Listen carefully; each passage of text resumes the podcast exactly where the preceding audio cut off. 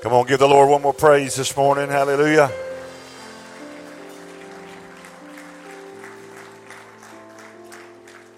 Amen. Stand with us if you're not already doing so as we stand at GracePoint for the honor of God's Word.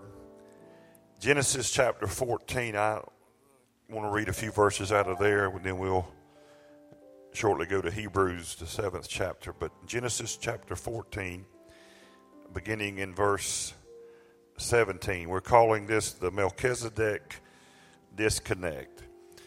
A lot of Christians really know very little, if anything, about Melchizedek, who he is, uh, what he teaches us about Jesus. The Bible says, and the king of Sodom went out to meet him. Let me tell you what's going on here. Uh, how many members Lot, Abraham's nephew? And he has been taken captive by an army that has attacked the twin cities of Sodom and Gomorrah.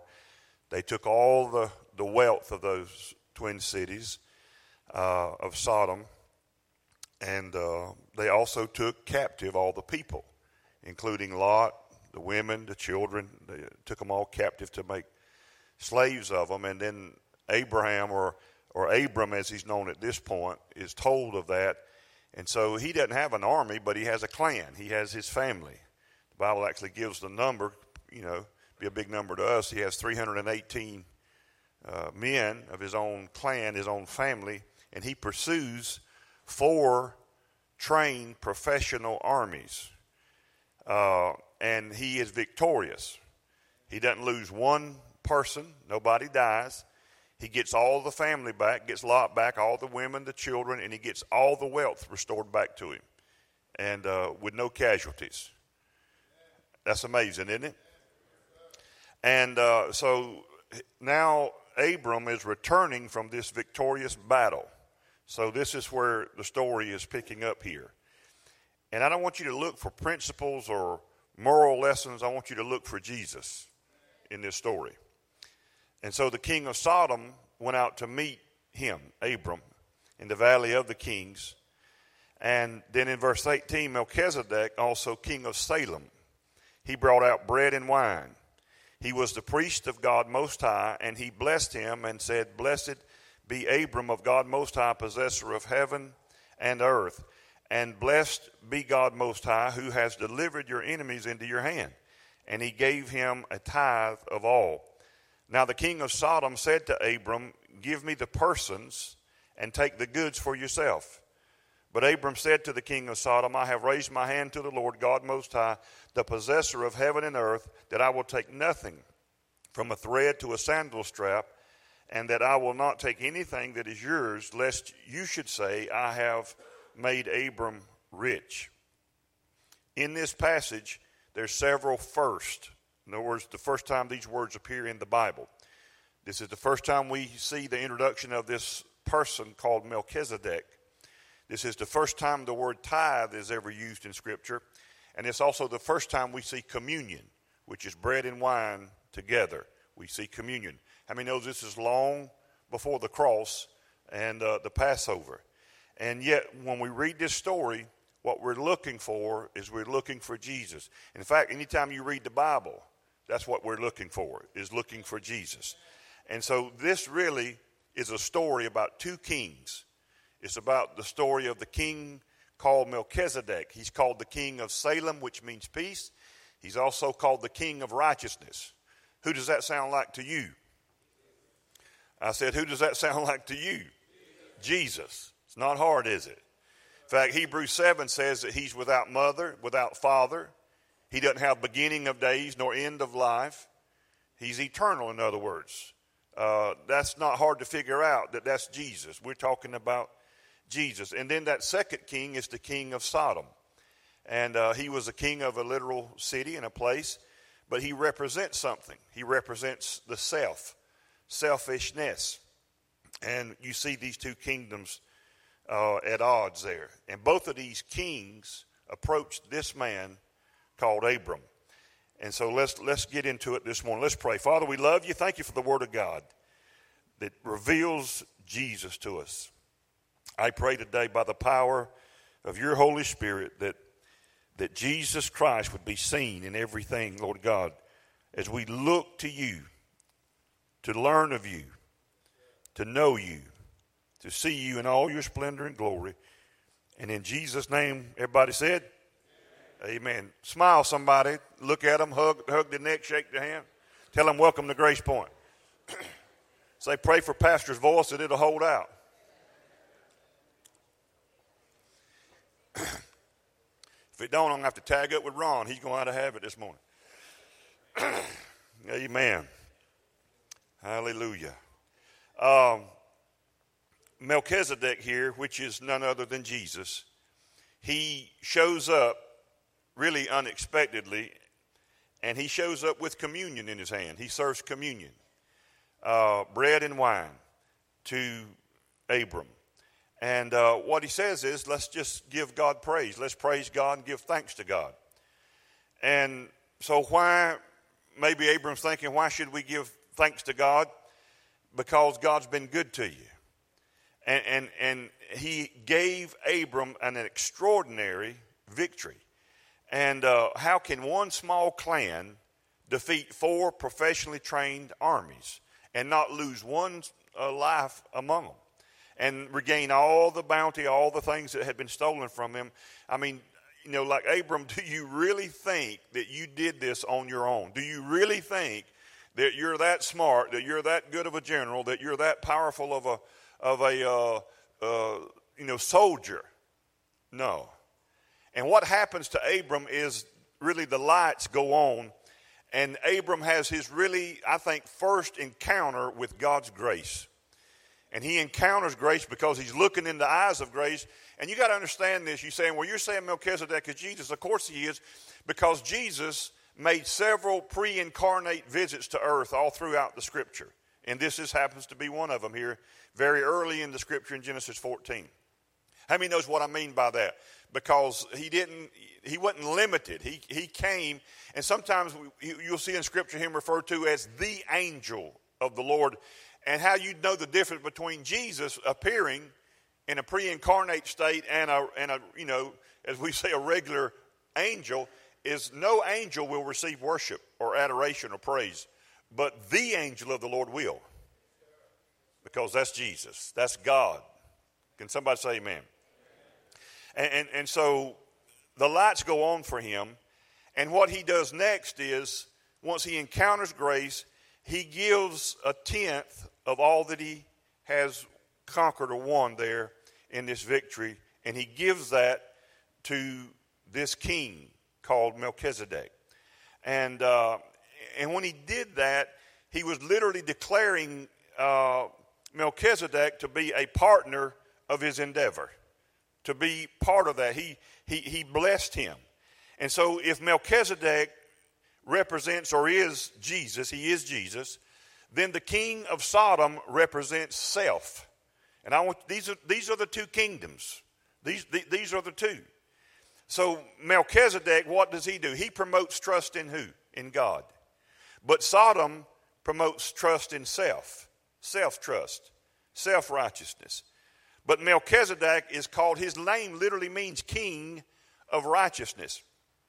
Sodom is self righteous uh, Melchizedek gives grace where Sodom demands things. And if you look in the text that we read, Sodom, he's, the first thing he says to Abram is, Give me.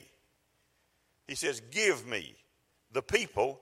And then he says this You keep all the money for yourself, you keep all the wealth for yourself. That's the difference in these two kingdoms. Uh, Sodom demands, Give me the people. You keep everything, you keep all the money for yourself. Uh, but that's not what Abram did. Uh, a similar thing happened as a parallel in the New Testament. How many remembers this guy named Zacchaeus? Wasn't very tall guy, climbs up a tree to see Jesus passing by. Remember that? And Jesus stops and looks at him and says, I'm coming to your house today. I mean, that's an, that's an unimaginable honor that God Himself is going to come to this guy's home and so when, when he goes to Zacchaeus' house and he shows up for dinner, He does this unexpectedly. Zacchaeus didn't know that was going to happen to him. And he brings the favor of God to a man who did not deserve it. And the result of that uh, encounter was Zacchaeus said uh, to Jesus in Luke 19 and 8, he said, Lord, I give half of my possessions, of all that I possess, and if I've cheated anybody, I'm going to restore it to them four times over. How many can say royal generosity? Because that's what happened. And you don't see anything other there. It's almost a parallel story to what happened with Abram and Melchizedek. And so it was a spontaneous and joyful uh, act that Zacchaeus did in response to an encounter with the grace of God. See, that, that's, that's what grace is. When you meet the giver of all good things, you know what it makes you want to do? It makes you want to give. Now go to Hebrews chapter 7. And uh, let's just read. I'm going to read a little more verses than I maybe normally would. Is it all right to read the Bible in here? Now, in verse 1, it says, From this Melchizedek, king of Salem, priest of the Most High God, who met Abraham returning from the slaughter of the kings and blessed him, to whom also Abraham gave, everybody say gave. I'm going to read it for you in a minute. Now, a lot of people, if you mention tithe, we just received tithe, they get really quiet. Two things are quieting people off with politics and money. Or not really quieting them off, it'll really amp them up. But, but here, the, the, the word tithe, we're in the New Testament, and Abraham gave a tithe. A lot of you, like me, were raised on, you know, you pay your tithes. That you, you had probably had preachers tell you that you owe it like a light bill. And if you don't pay it, then God curses you. Anybody ever heard that besides me? That's not true. And if you want a whole chapter on it, then you can get my book because I devoted a whole chapter on that because that's a myth. It is a myth that if you don't pay your tithes, that God curses you, that you, you're placed under a curse and all that kind of stuff. That's just that's simply not what the Bible teaches nor says. But preachers like to use that because it's like putting a pistol to your temple, and you know, kind of it's kind of like a Holy Ghost hold up or something. But God don't have to shake you down or beat you down. It's not what the kingdom of God's grace is about. Now, do we believe in tithe? Of course we do. We, we wouldn't receive it. We wouldn't receive it. Do, do you, uh, here in, in the scripture, it describes him in verse 3 without father, mother, I said, without genealogy. He doesn't have beginning of days nor end of life, but made like the Son of God, he remains a priest how long? Continually, forever. Now, that's Jesus. You can't mess that up. A seventh grader can read that and tell you that's Jesus. Okay? Now, consider how great this man was, to whom even the patriarch Abraham, everybody say gave, gave a tenth of the spoils. The word tithe means what? Tenth. Tenth. Um, so, so first thing that tithe does is giving of a tithe is a declaration of the greatness of God.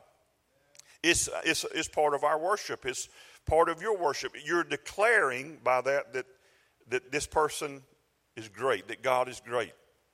Verse 5 And indeed, those who are the sons of Levi who receive the priesthood have a commandment to receive tithes from the people according to the law. Now, he's talking about under the, the old covenant of the law. That is, from their brethren through, or though they have come from the loins of Abraham. Now, look at verse 6. But he whose genealogy, now he's talking about Jesus, but he whose genealogy is not derived from them received tithes from Abraham, and he blessed him who had the promises. Now, you got to understand that, that if, let, us go back to Jesus' day when he lived. All right, Jesus, one of the stumbling blocks for the Jews to receive Jesus as their Messiah was that Jesus could not be a preacher. See, so, uh, so obviously you need to know this. Jesus could, was not qualified nor authorized to be in the ministry. If you wanted to be in the ministry as a priest and in, in the, you know, Jesus' day, you had to be of the one tribe, 12 tribes of Israel, you had to be of the one tribe of Levi. Okay? If you were not born into the tribe of Levi, you could never be in the ministry. Some of y'all look at me like y'all ain't never heard this before. You couldn't be in the ministry. Jesus was not, and as we read on, it's going to say that this Jesus becomes our priest after a whole different order. Now we get the introduction of Melchizedek long before Moses is born and before the law is given. So anybody that tells you that tithing has got to do with the law is just showing their ignorance of the scripture. Because tithing is here in Genesis 14, long time before Moses is even born, which is the law receiver and giver to the nation of Israel. So tithing predates the law. Okay? But if you're looking for an excuse not to do it, you'll find one. If that, ain't, if that one don't work for you, you'll, you'll find another one to make up three more.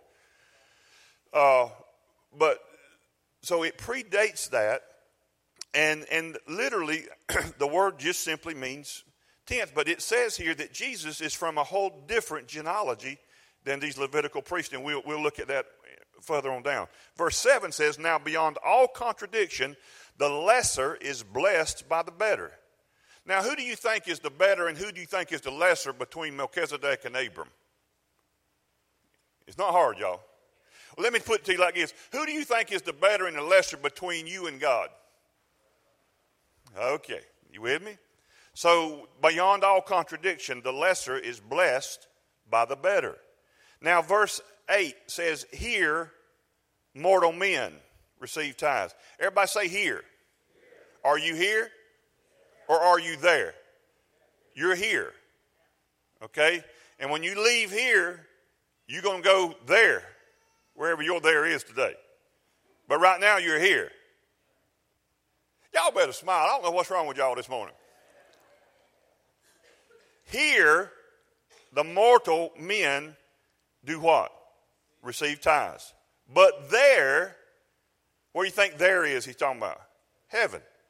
But there he receives them, of whom it is witnessed that he lives. So he receives them. Now, let me ask you this. If you had a friend or, or acquaintance and they were dying with cancer, God, you know, forbid, but they're dying with cancer, they ask you to come to the hospital and pray for them, and you do. And you lay your hands in, you know, on them and you pray, you know, your best prayer. You pray in faith. You pray for them, and they are, they are supernaturally, and we believe in that. They're supernaturally healed. a miracle occurs. All right, and then all the friends and the family of this sick person begins to heap praises on you and, and start giving you glory and praise for healing them. What would you do? Would you just receive all that? You would just stand there and bask in it and go, Well, thank you. No, you wouldn't receive that praise or that glory, would you? Who, who deserves that praise and glory? God does, right? All right, that, that's not hard to understand. So you wouldn't receive it because it wouldn't be proper for you to receive that praise or glory. But here in the Bible, Melchizedek received tithe. Did you think he received something that wasn't proper or right? No, he received it. And by receiving it, he's, he's saying that this, this is right this is the right thing to do. Are y'all with me yet? All right. So it says here, men receive tithes, but there he receives them. God, it says in the Bible, in your New Testament Bible, that God receives your tithe. Would God receive something that's wrong for you to do? Is it right to give glory to God? Does God receive that glory? Does He receive our praise that we praised Him this morning? With our, does God receive the praises of men? Sure, He does. Because why? Because it's right to praise Him. You see where I'm going, don't you? Would God receive blame for the condition of the earth and the death and all that? Would God receive blame for it? Now, people will try to heap that on him, but God's not going to receive the blame for that because he's not to blame. In other words, God's not going to receive anything that's not proper for God to receive. If you came to my house and said, I just stole this TV, I felt led to give it to you. I'm going to say, I'm not going to receive that, my brother. Sure is a nice TV, though. Hurry up and get it out of here before I change my mind. No, I'm, I just, I'm not going to receive it. I'm not going to receive it. Why? It wouldn't be right, proper, legal, correct for me to receive something that you stole. Okay? So, so you, God wouldn't receive tithe if it wasn't right for us to give tithe. Can, can, can you just see that? Um, somebody said, well, I think giving tithes is, uh, you know, legalistic. Well, then, then giving praise is legalistic. Giving honor is legalistic. Giving worship. Uh, tell them I'll call them back, if you would. hey, happens to all of us. Here, mortal men receive tithe, but there he receives them. And look what it does. Of whom it is what? It is witness that he does what? So, number one, God receives them, but would he receive something wrong? Of course not. So, why does he receive the tithe then? Why does God receive the tithe? Does he need the money? No. Because when you bring tithe to the, to, to, to, the house of God, to the storehouse, to the house of the Lord, what you're doing is by doing that act of faith, you are proclaiming that He lives and that He is alive. Now, when, bread and bread and wine, we believe in receiving communion. We do communion around here. And so we receive the bread and wine. So when we do communion here at GracePoint, we are remembering, the Bible says, the Lord's what? His death. And it says, as often as you do this, you're doing this in remembrance of me. Remembrance of what? Remembrance of his death, burial, and resurrection, his crucifixion. So when we do communion, we are symbolizing and, and, and, and portraying the Lord's death. We are proclaiming, actually, the Bible says when you do communion, you're proclaiming the Lord's death till he comes. You're proclaiming the Lord's death. So when we receive the tithe, we're proclaiming by that that God lives, that he lives. And it's no accident. God wrote the Bible. Genesis 14, you see communion showing up first, communion, bread and wine. Melchizedek gives him bread and wine. There is no motive on Abram's part to give to get blessed because you're already blessed. We don't give to get. We're blessed already, therefore we give. It's different. A lot of Christians don't have that understanding, and a lot of people, uh, uh, people are gullible, and they and, and, and people and ministers that use the gospel as a just they're, they're, they're just charlatans and they use that. You know, you send me $50 and God will bless you. You ever heard that?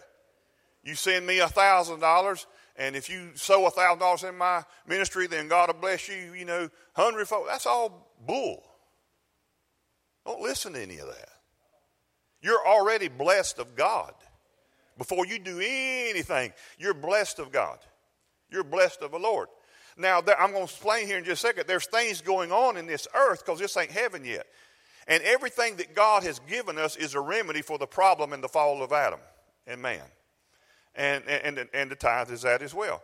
So the reason God says in verse 8 that when you tithe, then what you're doing is you're proclaiming that he lives. And uh, verse 9 now, verse 9, even Levi who received tithes paid tithes through Abraham, so to speak. Now listen, now look at me, listen to me.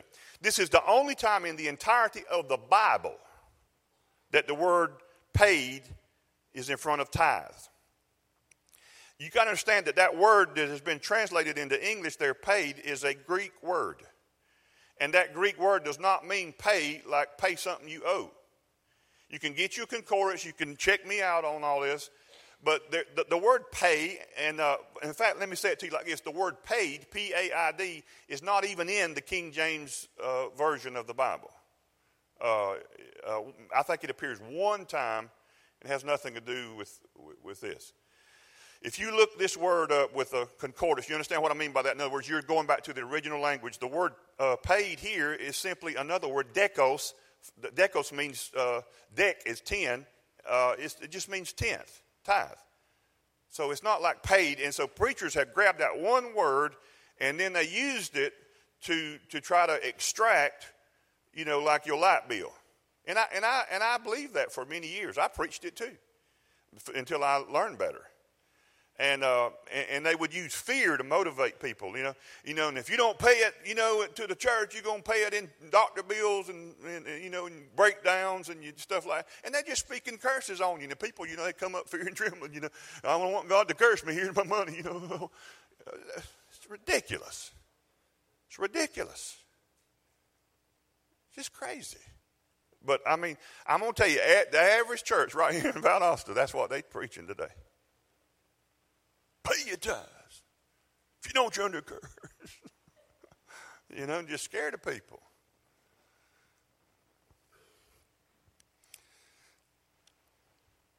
It says, who paid tithe through Abraham, so to speak, for he was still in the loins of his father when Melchizedek met him.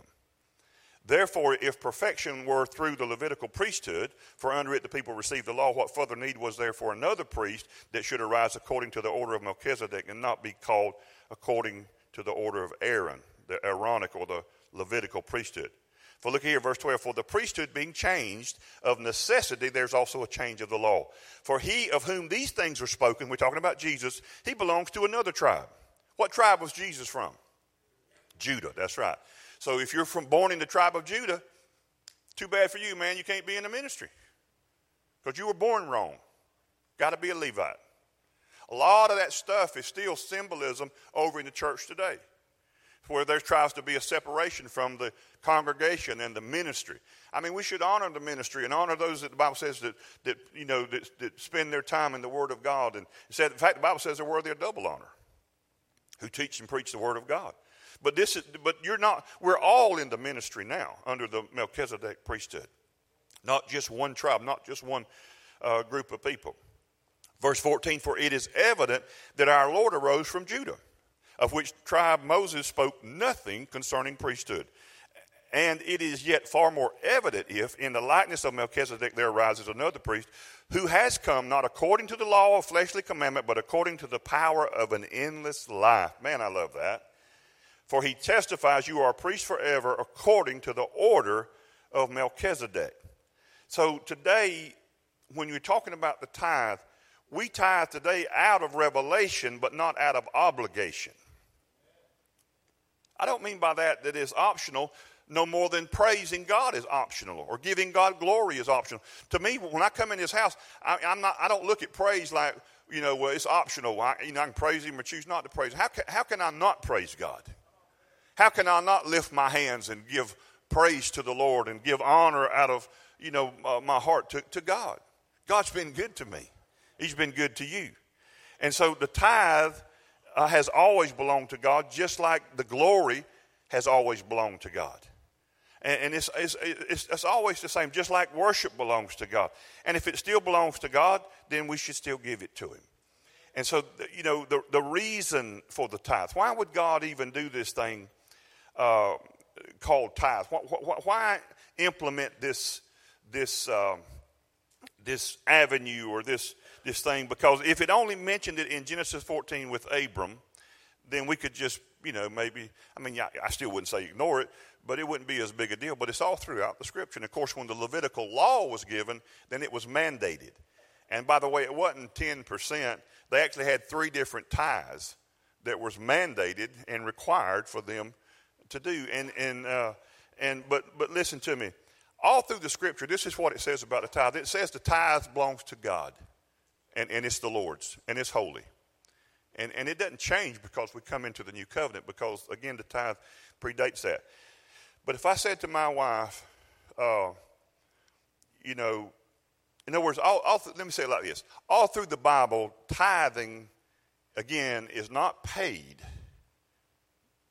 it's not paid, but it does belong to God, but you bring it to Him. That, that's why we don't pass a plate. Once I got that revelation, I, I, I quit pa- because they don't they didn't pass a plate in the Bible. Now they did have something similar like what we got at the back, boxes and so forth, where people could do that. that that's actually biblical as well. But the people brought, they brought the tithe. And if I said, bring me my phone, that would be proper because it's my phone and you're bringing it to me. That's, that's the way it is with God with the time. You're bringing that to Him. Do you know that there were 413 commandments in the law? Uh, but you know, but all you really kind of focus on or know about, or what the main aspect of that is the Ten Commandments. Why ten? Why not nine? Why not fifteen? Why not twelve?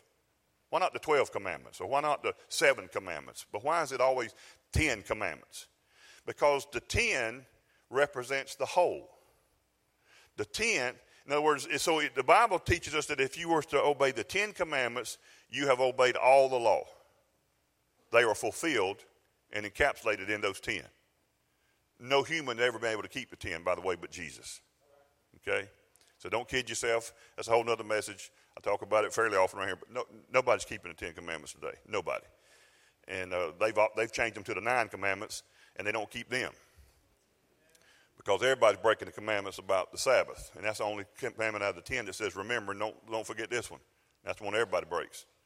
So unless you don't move out your house from sundown Friday night to sundown Saturday night, and you don't mow your grass, cut your azaleas, uh, go shopping, do anything, if you're just sitting home on every Friday night, you know, from sundown to Saturday night sundown, then you're keeping the Sabbath. If you moved, then you broke it. And the Bible says if you break one commandment, how many are you guilty of breaking? Okay. That's why we need Jesus, because he kept them on my behalf. So I get my account accredited for full obedience because of his obedience, not mine. Amen. That's called grace, y'all. So uh, that's why it's the 10. All right. So why would God?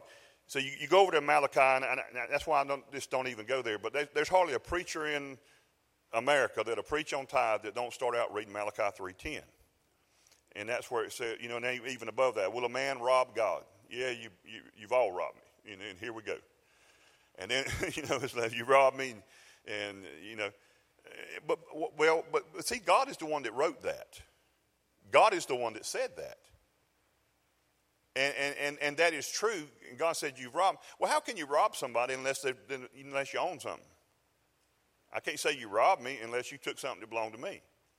That's just another scriptural proof that the tithe, God sees it as His, belongs to Him. So under the old covenant, He could say, You robbed me because that belongs to me. And then He says, You know, bring your all tithes the storehouse that may be meet in my house. And then, and then God says, Here comes your benefits package for doing that. That I will rebuke the devourer for your sakes. Your fruit won't cast forth before its time. Uh, I'll bless the fruit of your crops you know, the ground, you know, the, all that.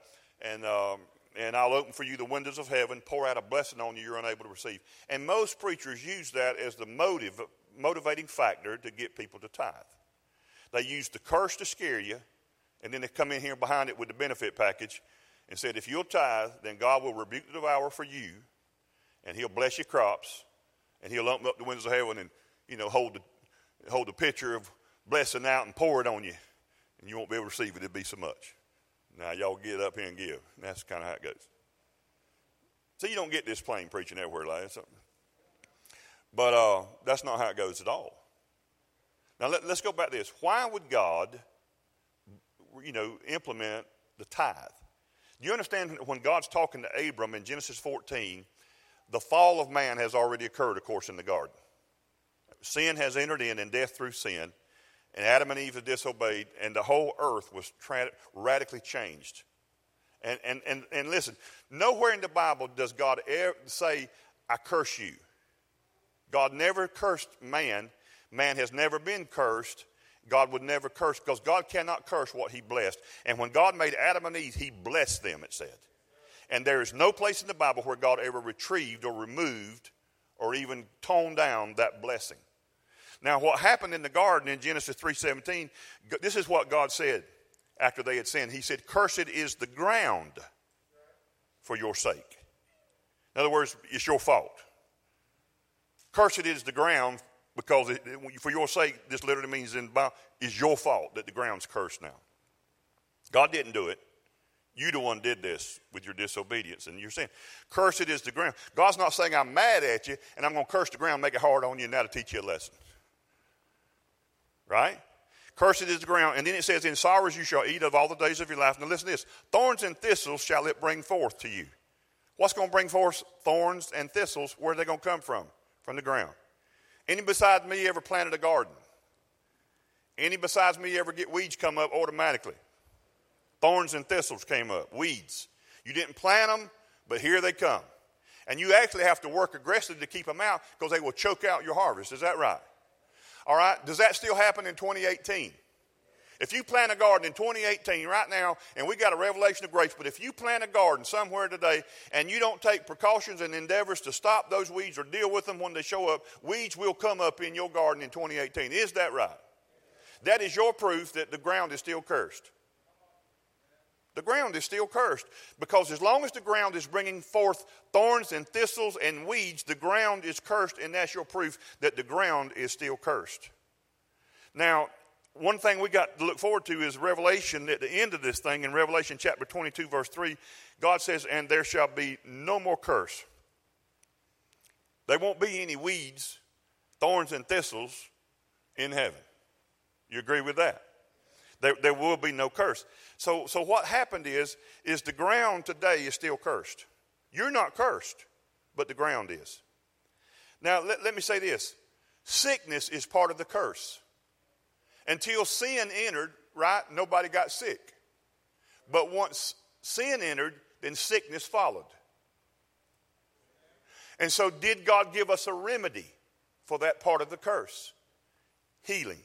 By his stripes, you are, were healed. God said that when you encounter sick people in the New Testament, He said, as an act of faith, anoint them with oil. Pray the prayer of faith, and the Lord shall raise them up. Is that what it says? They shall recover. It didn't say everybody get an instant miracle, but it says they'll recover. In other words, God give a remedy for the curse, that part of the curse. Is that right? Okay, so the ground is cursed. We got a problem. Because me and you are still walking on the earth, uh, de- deriving our living out of the earth, trying to make a living in the earth. We're not making it, most of us, in agricultural, you know, agrarian society like they were doing, but, but our living still comes from the ground, from the earth, whatever you do. All right? But so, so we have a curse. So, what was God's remedy for that cursed ground? The tithe. The tithe deals with the curse. God provide a, provided a remedy, and He did that uh, through the tithe. See, that, that's what He was talking about. In other words, when we're in covenant with God through the new birth, then God provided for His covenant people a way to overcome this curse in their lives. Now, you could, there's people today, and there's Christians that they say, "Well, I don't believe God heals no more." Well, just get ready to die then. I might still die, but I'll die while I'm, you know, claiming, you know, my, my healing. And I've seen God do so many miracles, so many miracles, uh, miraculous healings and, and, things, just, just wonderful things where, where people's lives have been absolutely changed.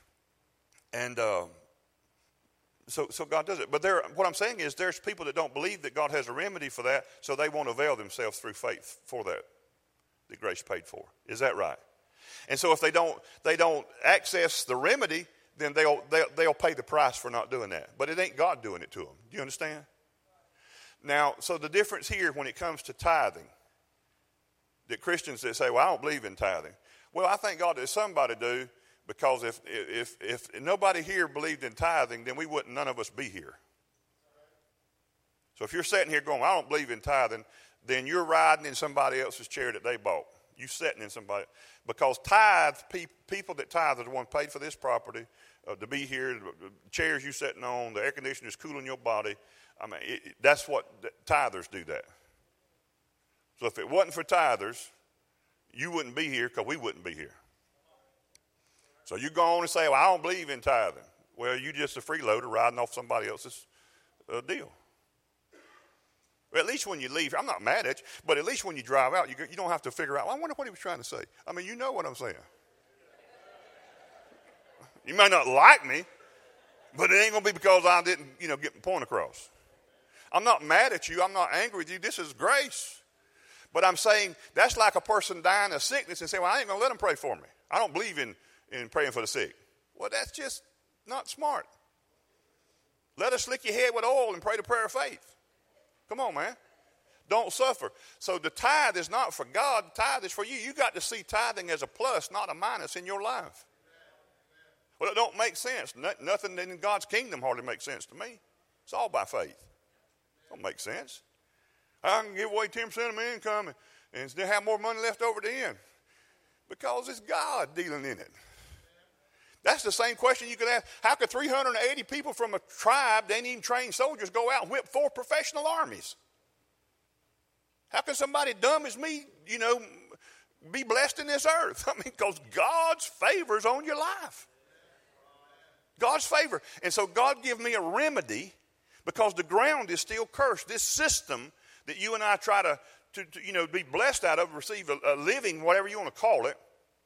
But the system that we're dealing with in this world, the kingdoms of this world, they're not yet become the kingdoms of God.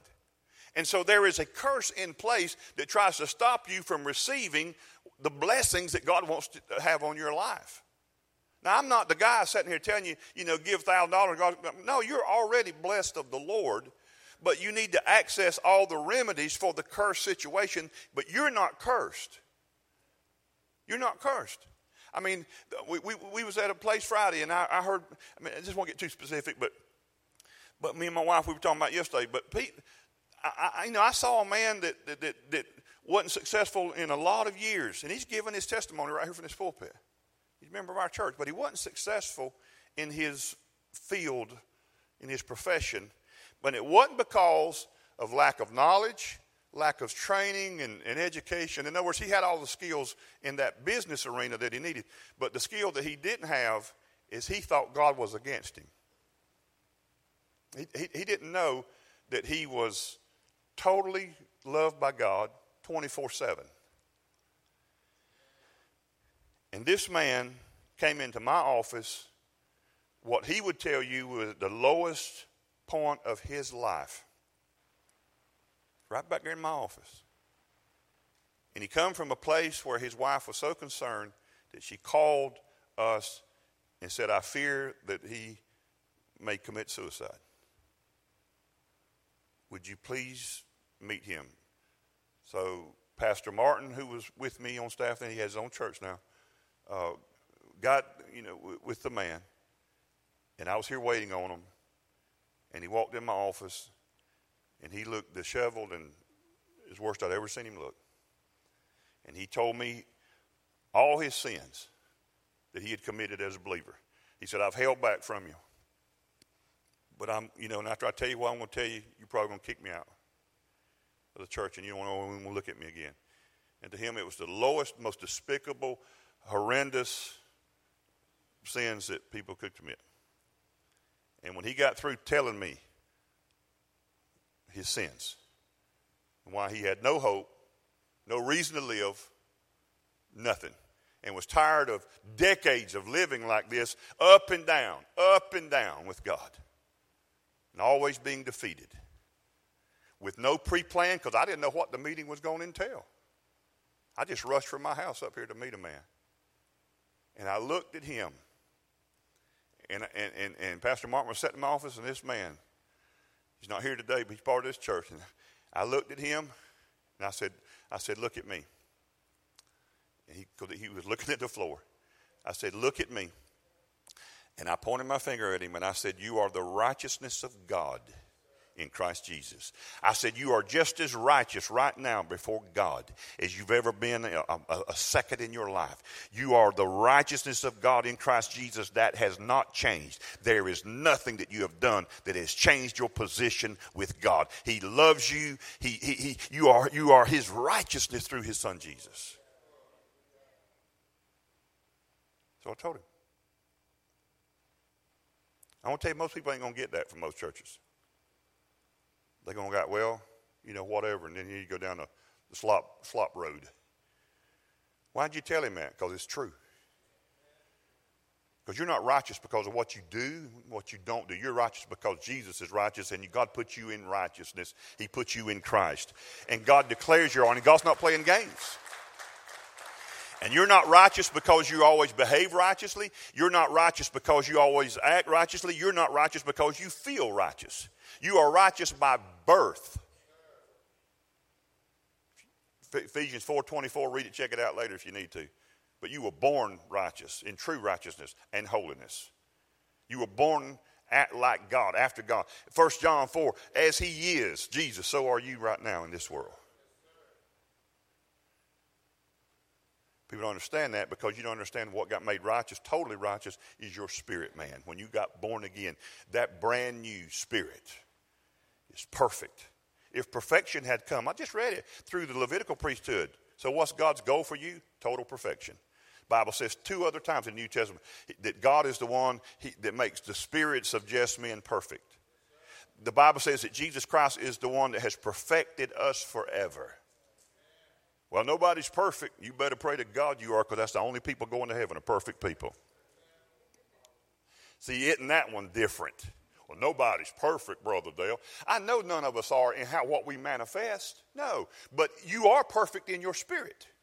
And the more you learn to yield to what God has done in you through the completed work of Jesus, the more of that you will be able to manifest to this world to see. No, me and you will never manifest the total perfection because we're still surrounded by a flesh suit that craves. See, a third of you didn't get saved when you got saved. In fact, two thirds of you didn't get saved. Because you're a triune being, spirit, soul, and body. You were dead in your spirit, dead in the trespasses and sin. You got a soul, which is your mind, will, and your emotions. That was all messed up because you died spiritually. And then you got a flesh suit that desires things that flesh desires. So when you got born again, what happened is you was already dead on the inside. God made you alive. You were dead to him. Now you became alive to him and dead to sin. And you don't really want to sin. That's why you feel bad when you do it. Because you really want to live for the way the, the true identity that you have is on the inside of you. And that's why you feel bad when you don't live that out. People, you know, the Bible talking about, people say, well, you know, a bunch of backsliders. That's not really a good term. You're not a bunch of backsliders. If you're a Christian and you live in some, you're not a backslider, you're a hypocrite. Which one you like best? You're a hypocrite. Why you call us a hypocrite? I thought hypocrite people wasn't saved and acting like say. No, a hypocrite is somebody that's not being true to who they really are.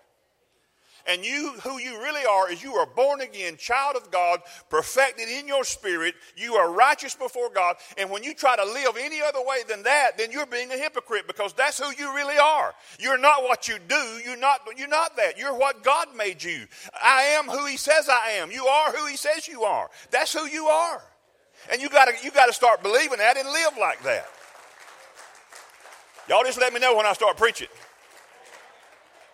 That's who you are and you learn to yield to that and you live out of that revelation of the completed finished work of Jesus Christ on the cross that he did in you when you were born again, you have now the fullness of God. You are complete in him. The only problem is we don't believe it. We go by how we feel, what we see, what we taste, what we touch, and it's just a big lie from the enemy to keep you pulled down. And when that man, I told him, You're the righteous of God. It would be months later that he would come back and sit in my office. Yes, we reached out to him. Yes, we provide counsel. We, we have ministries here that you don't ever even see. We can't get up here every Sunday and talk about all what we do. But we have redemptive ministry uh, where we help people. We, we, we take them through, uh, you know, uh, ministry and counseling and things to help them. And all we're trying to do is just bring truth. And, and, and once you believe the truth, that'll make you free. That's all we're trying to do. This ain't kumbaya. This ain't like, ah, you know, be healed. I mean, it's, you don't need a power encounter. You need a truth encounter. Jesus said, You'll know the truth. The truth will make you free. That's why we preach and teach. We're trying to get the truth to you because if you believe the truth, the truth will make you free. We don't have to touch you. You just got free because you believe the truth. And he come back to me and he said, You know, that day you pointed your finger and told me I was righteous, God? He said, I, I, You know, I couldn't believe you said that to me. He said, I, I didn't believe it. But in my spirit, my spirit knew it. Now, that man today is so successful. From all, I don't live with him, but he's so successful. Uh, and, and it's because now, and he's told me this over and over. One day he was riding the road doing what he does, and he called me, crying on the phone, told me, you just can't believe his life now. And nothing changed skill wise and all that kind of other stuff. What changed is he knew that when he goes out to work now, God's for him. God will never be against him. God always loves him. He always has God's favor. He is always the righteousness of God. And now that brother is killing it in a good way because he believes that he's got somebody on his side, and he does. Now, God give us a remedy. You're looking at a person who have messed up a whole lot of stuff, okay? But when I come back to God as a 19 year old teenager in 1979, uh, the church I was involved with, one thing they drilled home hard was tithing. And they, they made a believer out of me on the tithing. I believed it wrong. I believed it wrong. And, uh, but I've always given. I used to give out of motivation of fear, but now I give out of honor. Bible actually says, honor the Lord with your possessions. Honor. It's, you're giving honor. It's, a, it's an endowment of honor. So we believe in it. And if people don't tithe as a whole, then they, they can't be places like this. See, people listen to us all over what you're involved in here and you know the practical pragmatic aspect of it is more than just coming to a group of people on a sunday. If everybody this i mean and i mean this sincerely and i understand but if everybody that calls GracePoint home and me their pastor comes on one sunday you won't have a seat. If i could just get everybody here on one sunday you won't have a seat. But you don't come every sunday. Do you? No you don't the latest statistics, I was having lunch with a pastor here in town. Uh, so if it's wrong, it's his fault. But he said, that, you know, the average person in America that says, that's my church and that guy's my pastor, they attend that church 1.1 uh, Sunday per month. I don't know how you attend 0.1, but anyway, that's what he said, 1.1. but that's the math- mathematical. 1.1 Sunday a month is what they do. Uh, you know, now, used to, when I was a young boy coming up, you know, because they had scared us so bad on the tithing thing, you know, like if we went on vacation, we'd be mailing our tithe in, you know, just so. And, and they, they, they'd tell you, you know, like you didn't want to, you know, die and all have a tithe check in your wallet, you know, even like that, because it didn't count unless you, you know, unless the church had cashed it, so you might miss, miss the rapture or something like that if you didn't. Man, you don't know what all I've been told about stuff. And, um, but, but it was a blessing in those days because people were We've talked about it, Ivory, haven't we? talked about it. But, but, but it seems like that culture is going away now. And really, we're more of that, if we're not careful, that Sodom self, selfish thing. You know, used to when people missed church, you know, they would hope nobody saw them. Or like, you know, you didn't go to church and all of a sudden they, you know, you, your church folks see you at the, at the buffet line and you're like, oh, but now they'll just, hey, y'all, y'all had a good service. You know, now they text and Facebook and telling you where they at on Sunday morning, whatever. It's just a different culture. People are watching me now on Facebook, and they, they can watch me. I mean, people's watching me. Hey, Jeannie in Dallas, Texas. There's people watching all over. You know, whatever. They, they, they have the ability now. It's a different world that we live in. Um, but, but God has given something for me and you as a, as a remedy for the problem of this cursed ground. I, I remember, and I'll, I'll, close with this. I remember when I first got saved and got married in 1980 and began my Christian journey with the Lord. And I'm still on that journey and I'm still learning. But it seemed like God encountered me. In fact, I, when I started preaching, I even taught, uh, I did, you know, Close Encounter of the Third Kind.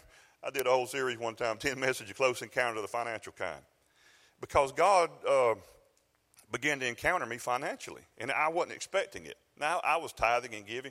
So m- when I first got called into the ministry, I didn't start preaching officially till, till uh, uh, 1986 in the month of March. And her family was living in, in uh, East Texas. So we went out for November for uh, um, Thanksgiving. And uh, I had been in the hospital in August with an emergency appendectomy. They had to take my appendix out. They were about to rupture, and, and I was a really sick guy there for a little bit. And uh, but back in those days, uh, you know, it left me owing twenty percent or whatever. Uh, anyway, but I remember I had to, I, I was trying to pay, you know, by month on that hospital bill, and things worry me too much. I hate to tell you, it's my default is anxiety, fear, and worry. Uh, you know, the flesh. I know you don't have them problems, but pray for me. And it, and it was worrying me that I owed that $750. Uh, Jill said, close enough. That's what $750 to the, to the hospital. And, uh, but I was having to pay them guys like $10 a month or something, man. I just, you know, we didn't have much extra at all. And um, so we were doing that. So we go out there to be with them. They were actually going to a church that wasn't part of our denomination that we were in at that time you know, or I'd have went to that, you know, because I felt like, you know, we were right and everybody else, you know, did, was trying to get there. And so uh, I don't believe that anymore, but I did then. And we, we went to this church, and it, and it was a Thanksgiving service. You've been to any of those? A lot of them are really boring, aren't they? But it was community wide uh, Thanksgiving service. We went out there, and, and we was at this church, and we, it was actually an Assembly of God church. And a, and a guy was the pastor. I'd never been there, never been to the church, anything. And but my father-in-law uh, and mother-in-law went there, and uh, but just he and I went that night. And so I think that was like Tuesday night, Thanksgiving on Thursday, and uh, the girls were home cooking, getting things ready for the big Thanksgiving dinner. So me and him went to church. Had a Baptist brother. I don't mean nothing. I'm just telling the story. Just happened, happened. But a Baptist guy preached the service. We had all kind of people in there: Methodist, Baptist, Catholic. Had all kind of mixture of people, and the church was pretty full. And um, in this town, and and um, and so we were outside Tyler. We were in a town called Chandler, uh, Chandler, Texas, I think is where we were. And uh, so, and we were sitting back in the back, me and my father-in-law.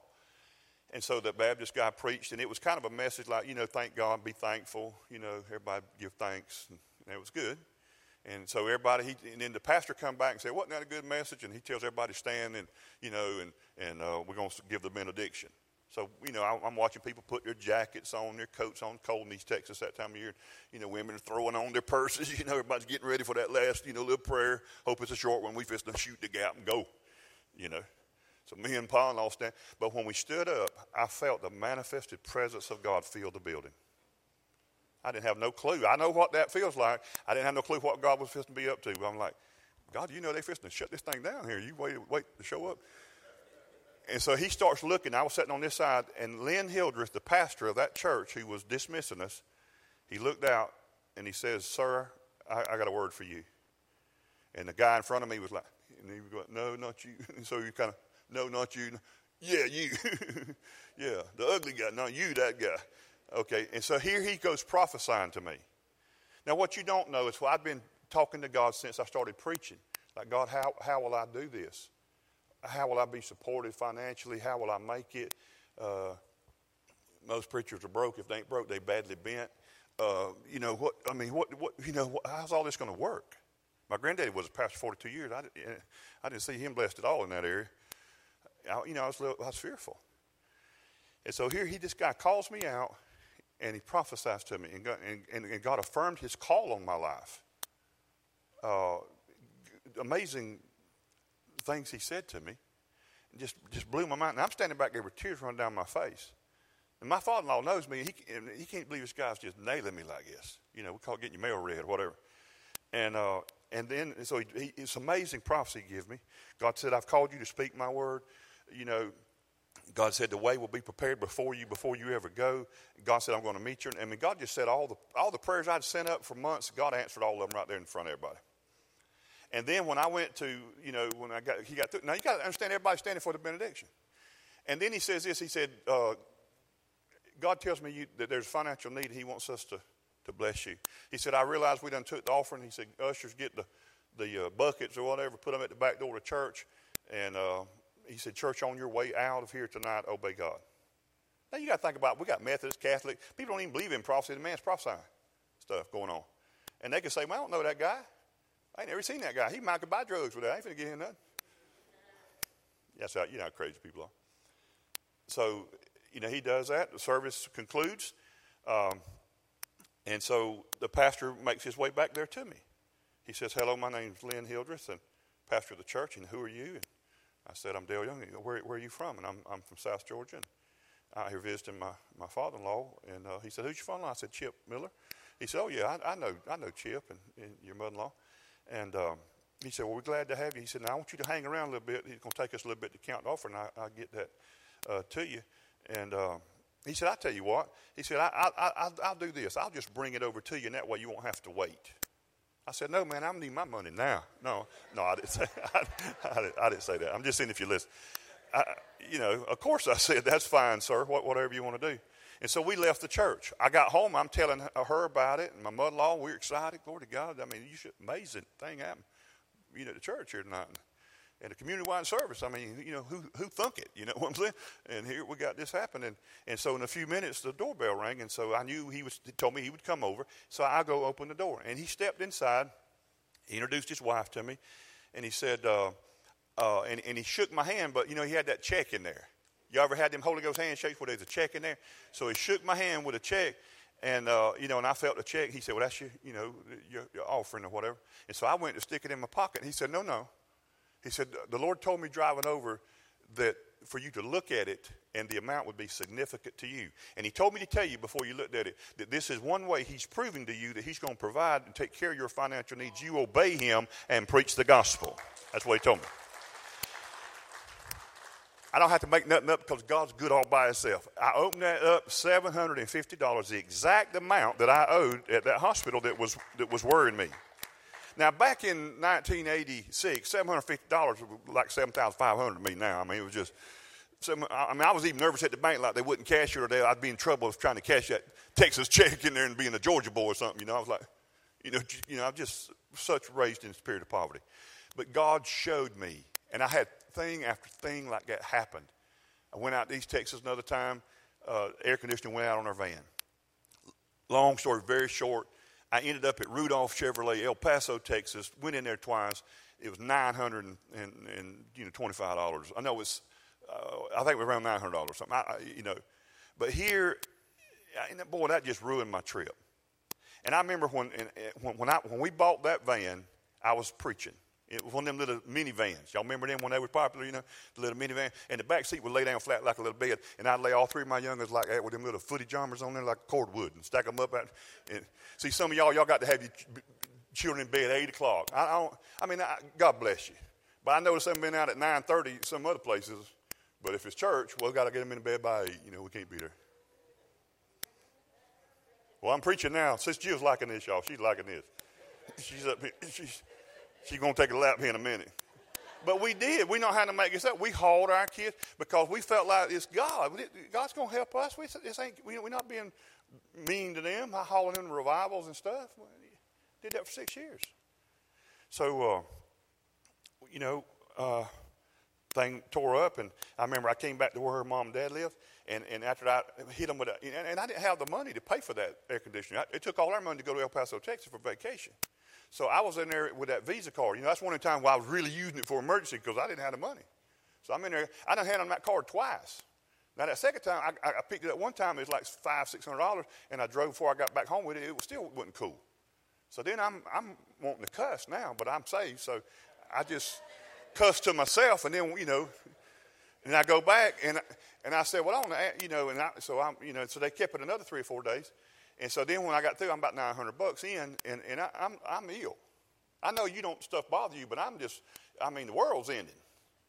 And I go in there and slam the door at their house in the bedroom. I, I don't want to fool nobody. I don't want you. I, I don't, I'm like, don't talk to me, woman. I to hear nothing. I don't want to talk to nobody. I want look at nobody. And I meant, but see, when I bought that van, when you know, when you're happy, I remember I drove that thing home and I went in the house and they come out and looked at you know, and I said, Bring me the olive oil. Glory to God. We were going to slick this thing up.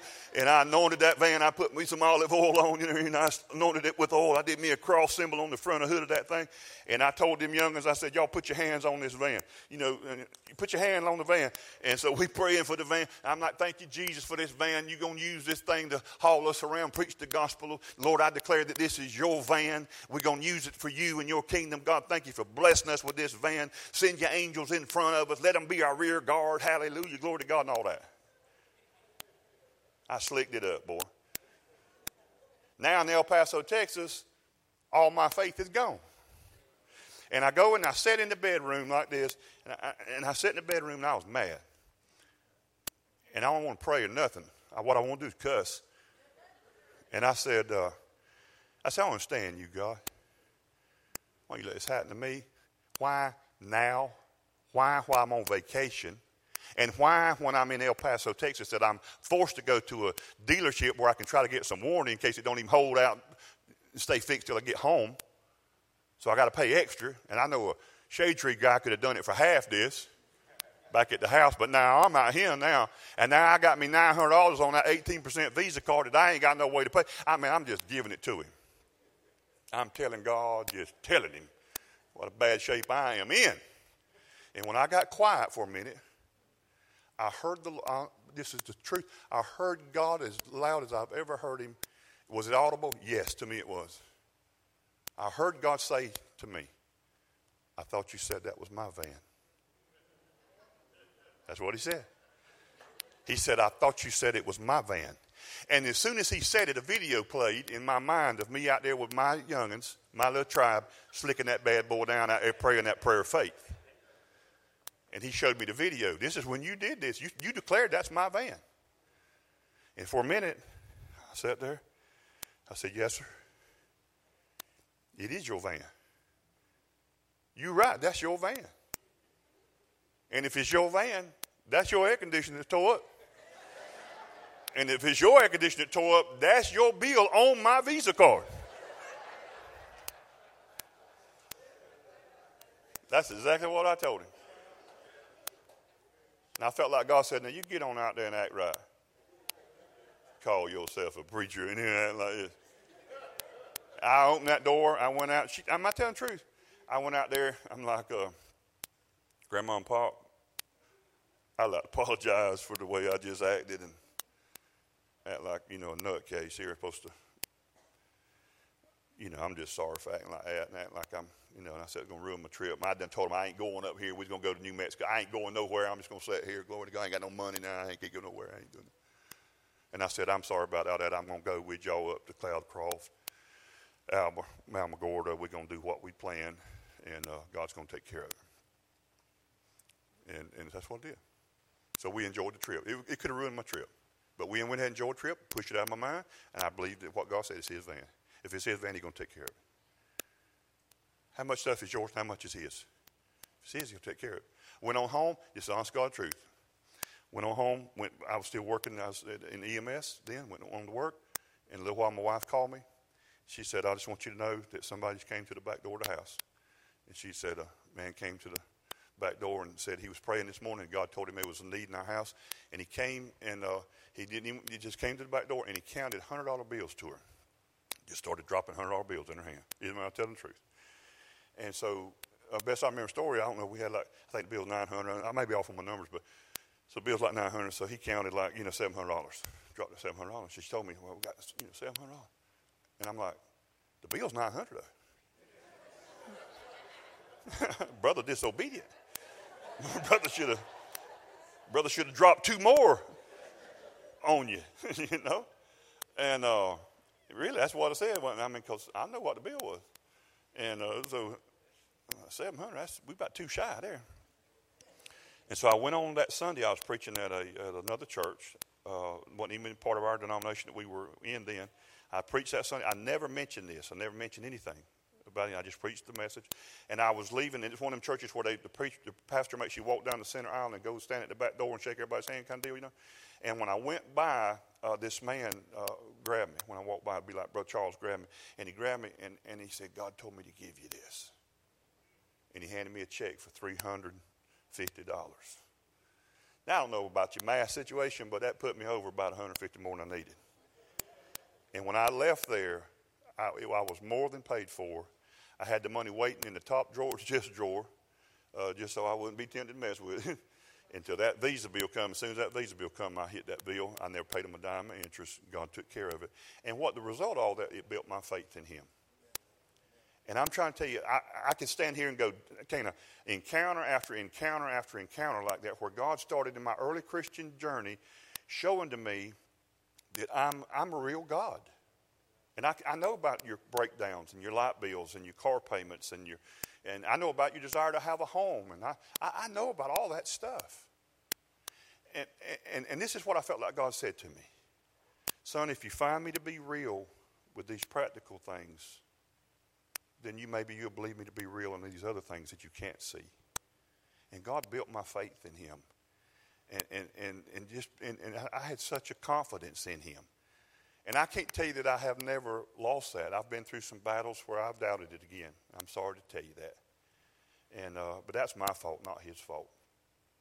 You know, sometimes you know you you're kind of like John the Baptist. You know, you, you you know, are you the one that should come, or did I preach the wrong message? Do we seek another? I mean, you can have those days of doubt, but God knows that too. And when you do, He's not going to beat you up and beat you down. He's going to say things to build your faith up in Him. God loves you guys. If you don't get nothing else, get that. And I don't know, maybe you're struggling something financially today. The crowd this size, of course you are.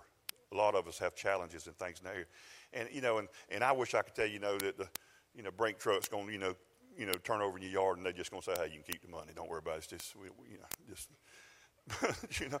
But you know, however God does it, God is the God that knows those things. He cares about you. Now, the, the tithe is something that God, a remedy that He give me. And God's blessed me far beyond than I've ever even dreamed that I, I could be blessed. I, I'm, I ain't no kidding. Uh, I was, if you just knew, I was raised so with such a poverty mentality, and uh, and uh, I, I, you know, I, I ain't saying I'm 100 percent cured yet, but I'm still, uh, you know, there are times I get afraid. Sometimes certain things happen, bills happen, this, that, and you know. But I always got to go back and remember, same God that did that with that air conditioning the same God that had that man count out them $100 bills, the same God that had that preacher in East Texas call me out of a community wide Thanksgiving service, that's still the same God I serve today. And he's able to take care of whatever comes up against me. He can do it all kind of ways. And then when I, I told you last Sunday, when I pray for money and he don't give me money, you know what I know he's doing? He's going to give me the means to receive the money in some way. He's, he's going to give me the means to make the money. And I told you, God's, want, God's got so many surprises for this congregation for you people. And I told you if you if you missed last Sunday, seriously, I hardly ever tell you that, but please go back and listen to that podcast. Because God said, I want you to be more like the prodigal son. and I was like, God, what are you talking about? He said, I want you to listen, can you imagine how how that prodigal son believed in the goodness of his father? To even be able to ask his daddy who's alive, give me my stuff before you did. He knew how good he was. And he knew he'd give it to him. And he said, Daddy, I want that part that falls to me now. And Daddy never hesitated. He said, Here it is, son, and here's your brothers. That's how he, he knew how good he was. God said, I don't want to just meet your needs. I want to give you your inheritance, son. I'm going to give you an inheritance. And you know what? Don't be like that prodigal and waste it now when you get it. God bless you with a bunch. Don't go out and do wrong things and make bad decisions like he did. Don't be like him on that part. But be like him when you ask your papa. And ask him for more than getting your light bill paid. Ask him for your inheritance. Believe in his goodness. Trust him when you go through financial challenges. God's going to bring you through, and your faith is going to be stronger when it's all said and done. Come on, give him praise as you stand to your feet. Amen. Amen. Come on, praise him real good. Father, we love you. We praise you. We thank you. Well, ushers, I'm not ushers. oh, yes, that's God. I feel it. Ushers, I meant to say elders. Uh, elders, come up here and, and my praise, some of my praise uh, prayer ministry team. And we're going to dismiss the congregation. If you want prayer, we're standing here waiting on you to pray with you and for you.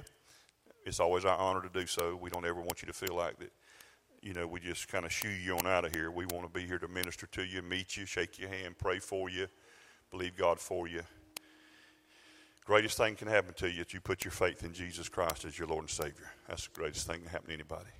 And so if you don't know Jesus as your Lord and Savior, just believe in Him. Believe in His goodness, and you'll be saved. God will receive you, He'll never reject you. And then once He receives you, can't nobody tear you from Him. Can't nobody take you from Him. You can't get unborn after you've been born. Amen. You've been born again. Greatest thing ever happened to you. And then on this journey, on this journey, you'll learn a lot.